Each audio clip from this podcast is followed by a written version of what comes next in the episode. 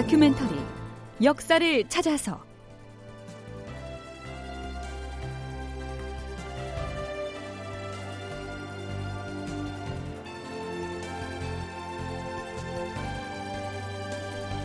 제팔백팔 편 공격이냐 강화냐 치열한 외교전. 극본 이상락, 연출 최홍준.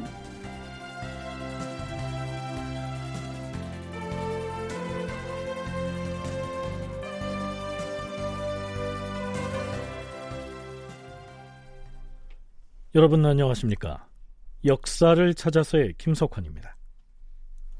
선조 이십오년 구월 명나라 병부상서 석성이 보낸 심유경이라고 하는 사람이 일본군이 점령하고 있던 평양성에 들어가서 일본의 장수 소서 행장과 오십일간 휴전을 하기로 약조했다.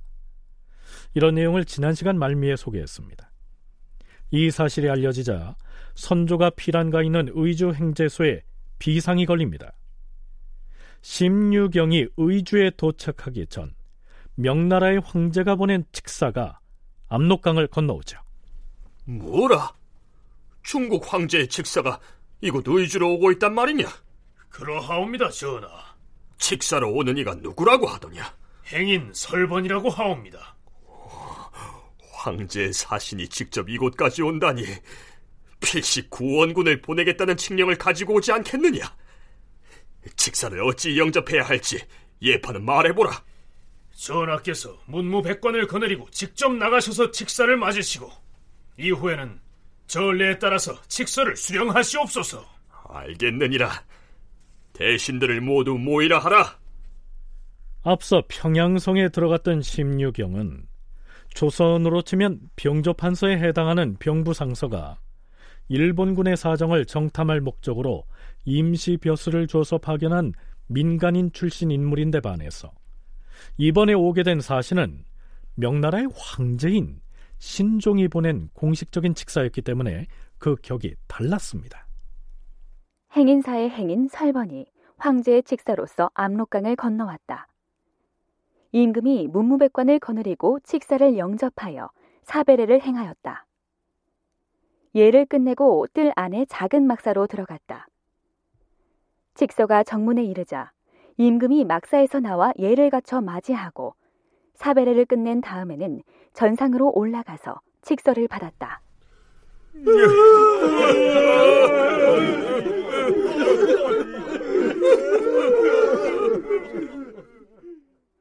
임금이 칙서를 받아들고서 통곡하였고 문무백관들도 모두 목이 쉬도록 울었다.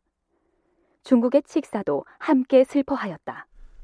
선조의 처지에서 보자면 외적의 침략을 막아내지 못한 채 도성을 버리고 국토의 서북단까지 몽진을 떠나온 처지에 유일한 의지처로 여기고 있던 명나라에서 황제가 직접 칙사를 보내왔으니 감격과 소름이 겹쳤겠죠. 앞에서 칙사로 온 설번의 신분을 행인사의 행인이라고 했는데요.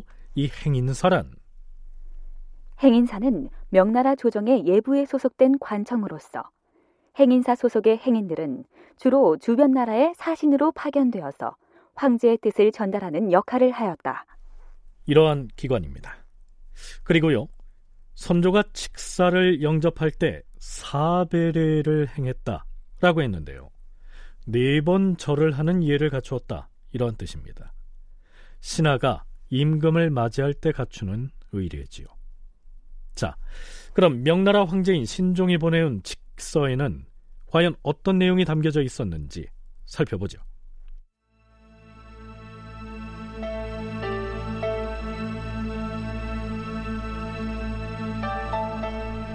짐은 조선 국왕에게 치규하노라.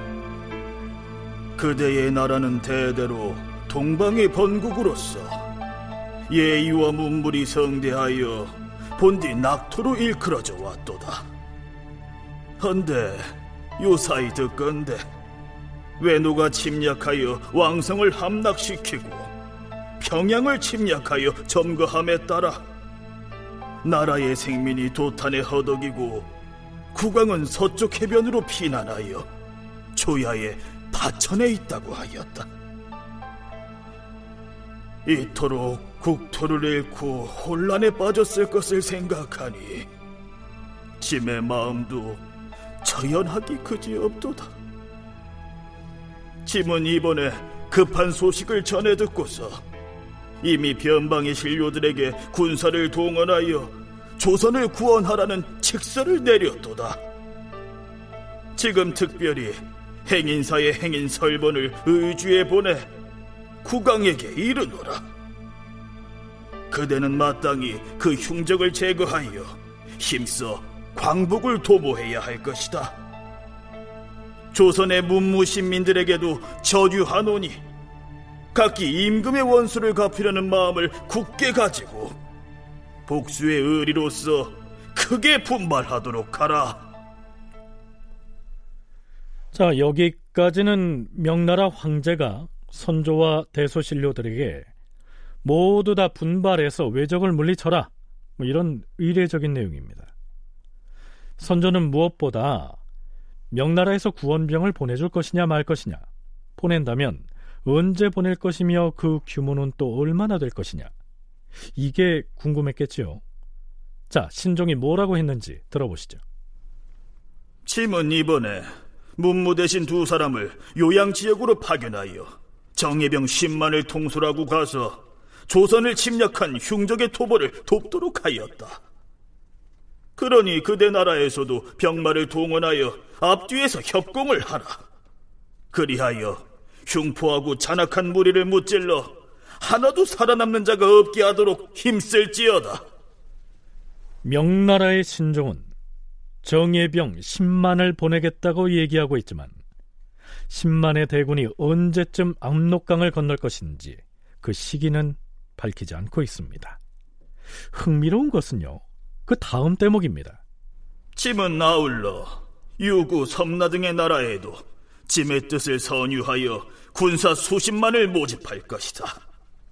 그들과 함께 일본을 정벌하여 곧바로 본거지로 쳐들어가서 외적 수괴의 머리를 뱀으로써 풍파가 가라앉도록 힘쓰겠노라. 여기에서 나오는 유구는 오키나와고요, 섬나는 타이, 즉 태국의 옛 이름입니다. 그러니까 명나라의 신종은 오키나와는 물론이고 멀리 동남아시아의 태국에서도 자신이 명령을 내리기만 하면 수십만의 군사가 모집될 것이니까 그 군사를 이끌고 일본의 본거지로 쳐들어가서 토요토미 히데요시의 목을 벨 것이다. 자, 이렇게 허풍을 떨고 있는 것이죠. 그 시기에 그는 명나라 내부에서 몽골 출신 보바이가 일으킨 반란도 쉽게 진압하지 못해서 허둥대고 있는 실정이었는데도 말입니다.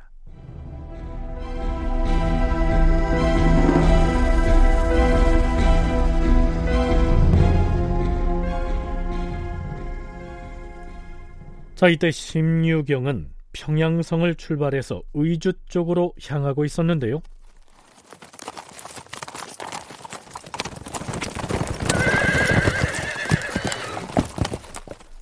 반대 방향인 의주 쪽에서 심유경 일행을 만나려고 달려온 두 사람이 있었습니다. 예조판서 윤군수와 공조판서 한응인이었습니다. 심대인께서 평양성에서 나와 의주 행제소를 향하고 있다는 말을 듣고 궁금해서 예까지 달려왔습니다. 아, 어차피 의주에 들렀다가 압록강을 건널 터인데 무엇이 그리 궁금하였소? 평양성 내부의 일이 궁금합니다. 평양성의 왜군 진지에 군사가 얼마나 있었습니까? 내가 성에 들어가서 외장과 만났을 때 군사들이 세 군데에서 몰려와서 우리 일행을 열겹으로 에워쌌는데 그 수가 못해도 일만은 됨직했습니다. 다른 곳에 있는 군사도 매우 많다고들 했어요. 우리 조선군이 정탐한 바에 따르면 성 안에 머물고 있는 왜적은 겨우 구백 명 정도라고 하던데. 아니, 누가 그런 엉터리 정보를 주더란 말이요.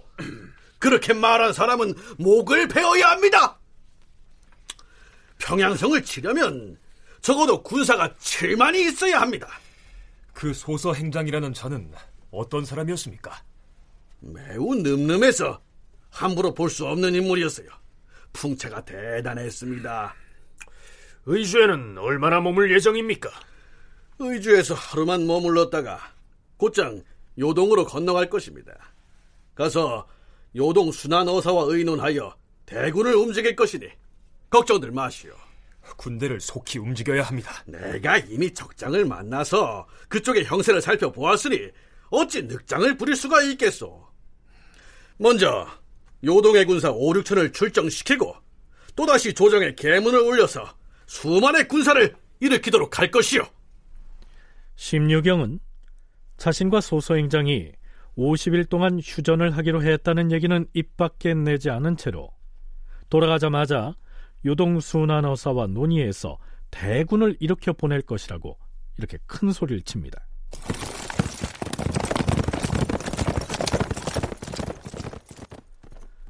윤군수와 하뭉이는 말머리를 돌려서 의주의 행제소로 먼저 돌아옵니다.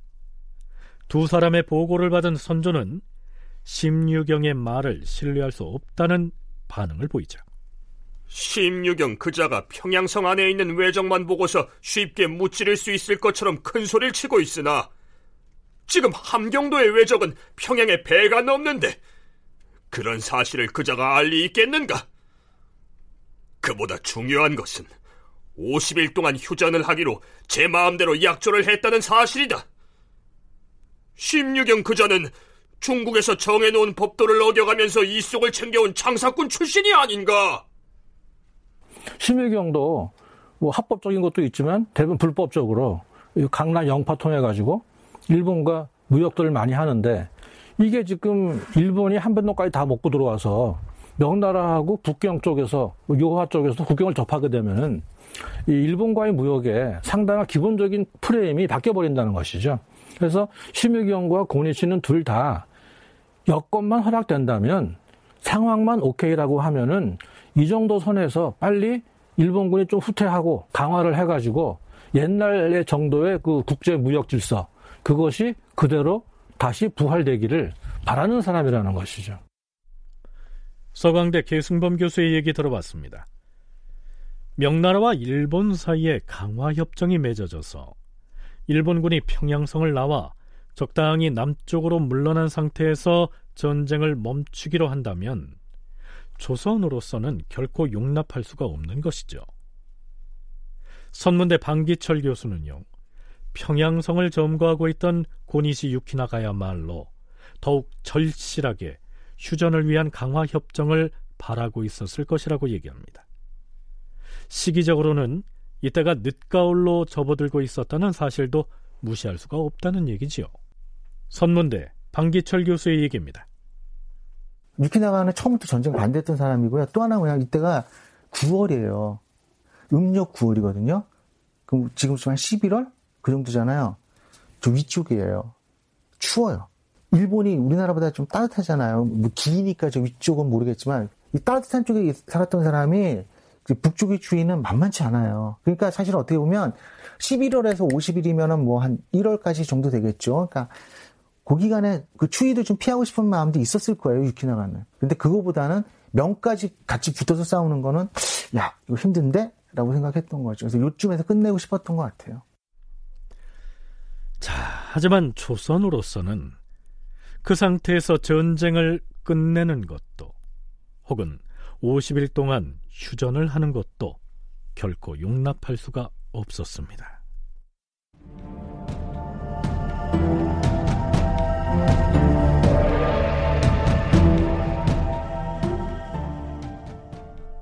드디어 심유경이 의주의 당도에서 중국 사신을 위해서 마련된 객관인 의순관으로 들어갑니다. 그런데 그때 마침 평양성에서 소서 행장이 심유경에게 편지를 보내옵니다. 그 편지가 공개되면서 심유경과 소서 행장 사이에 오십 일 휴전 합의가 있었음이 드러나게 되죠. 심대인께서는 의주에 도착하였다가 북경으로 출발할 것이라 하였는데 의주에서는 잠시라도 지체하지 않는 것이 좋겠습니다. 만일 중도에 지체하다 보면 중국 황제의 응답을 받아오는데 오십 일을 넘기게 될까봐 두렵습니다. 의주에 머물지 말고 바로 북경으로 가라고 한 것은 조선 사람들을 만나지 말고 바로 압록강을 건너라, 이런 의미입니다. 심유경은 중국 사신을 위한 객관인 의순관에 묻게 되는데요, 비변사 당상관들이 의순관으로 찾아가서 바로 그 오십 일 휴전에 관해서 어찌된 일이냐고 물었겠지요. 자, 심유경의 대답은 이렇습니다. 내가 조선의 병력을 살펴보니 이 군대의 힘이 허약해서 외적과 대적할 수 없다고 판단했소. 그래서 속히 우리 중국 조정의 사실대로 보고를 해서 군사를 징발하여 오려고 속임수로 외적과 강화를 하는 채 하면서 오십 일의 기한을 정한 것이요. 명나라에 돌아가서 군사를 징발해서 출전할 수 있는 시간을 벌기 위해서 속임수로 오십 일간 휴전을 하기로 했다, 이런 얘기죠.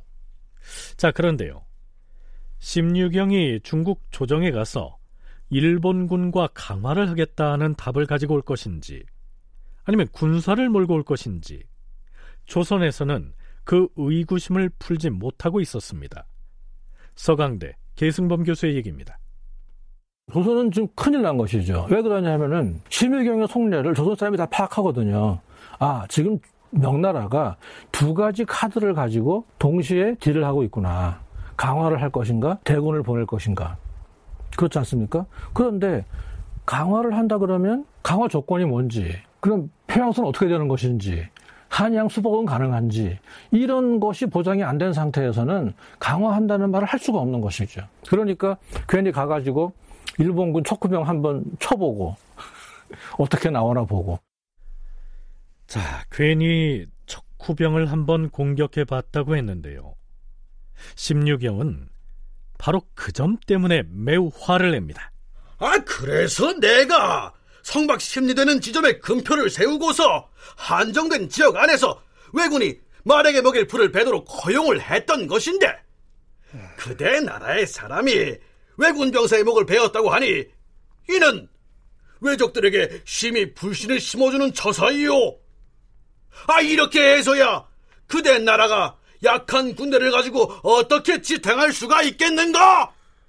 아, 그것은 아마도 금표를 세워놓은 사실을 잘 모르고서 저지른 일일 것이요, 조사를 해봐서 우리 조선의 장수가 시킨 일이라면 강력하게 주문하여 다스릴 것이며, 사졸들이 그리했다면 법에 따라 엄하게 다스리겠소. 자, 그런데요, 비변사의 당상관들은 의순관을 나와 행제소로 돌아가서는 선조에게 이렇게 고합니다. 전하, 심유경이 교활한 속임수로서 소서 행장과 맺은 조약만을 믿고서 성 밖으로 나와서 들판의 곡식을 노략질하는 외적을 소탕하지 않고 그냥 놓아둔다면 우리나라 군사들의 군기가 해이해질 것은 불보듯 뻔한 사실이옵니다. 하면 심유경에게 약속한 대로 그 외적의 목을 벤 병졸은 처벌을 해야 하겠는가? 아니옵니다, 전하. 나중에 심유경이 물어보거든 벌을 내렸다고 얘기는 하더라도 실제로는 처벌을 하지 말아야 하옵니다. 음, 그리하라. 결국 심유경과 소서 행장 사이에 맺었던 이 오십 일간의 휴전협정은 무효가 돼버립니다.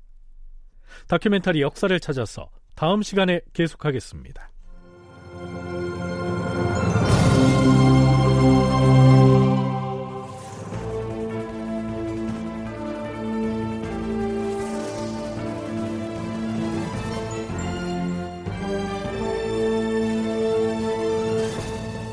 다큐멘터리 역사를 찾아서 제팔백팔 편 공격이냐 강화냐 치열한 외교전, 이상락극본 최홍준 연출로 보내드렸습니다.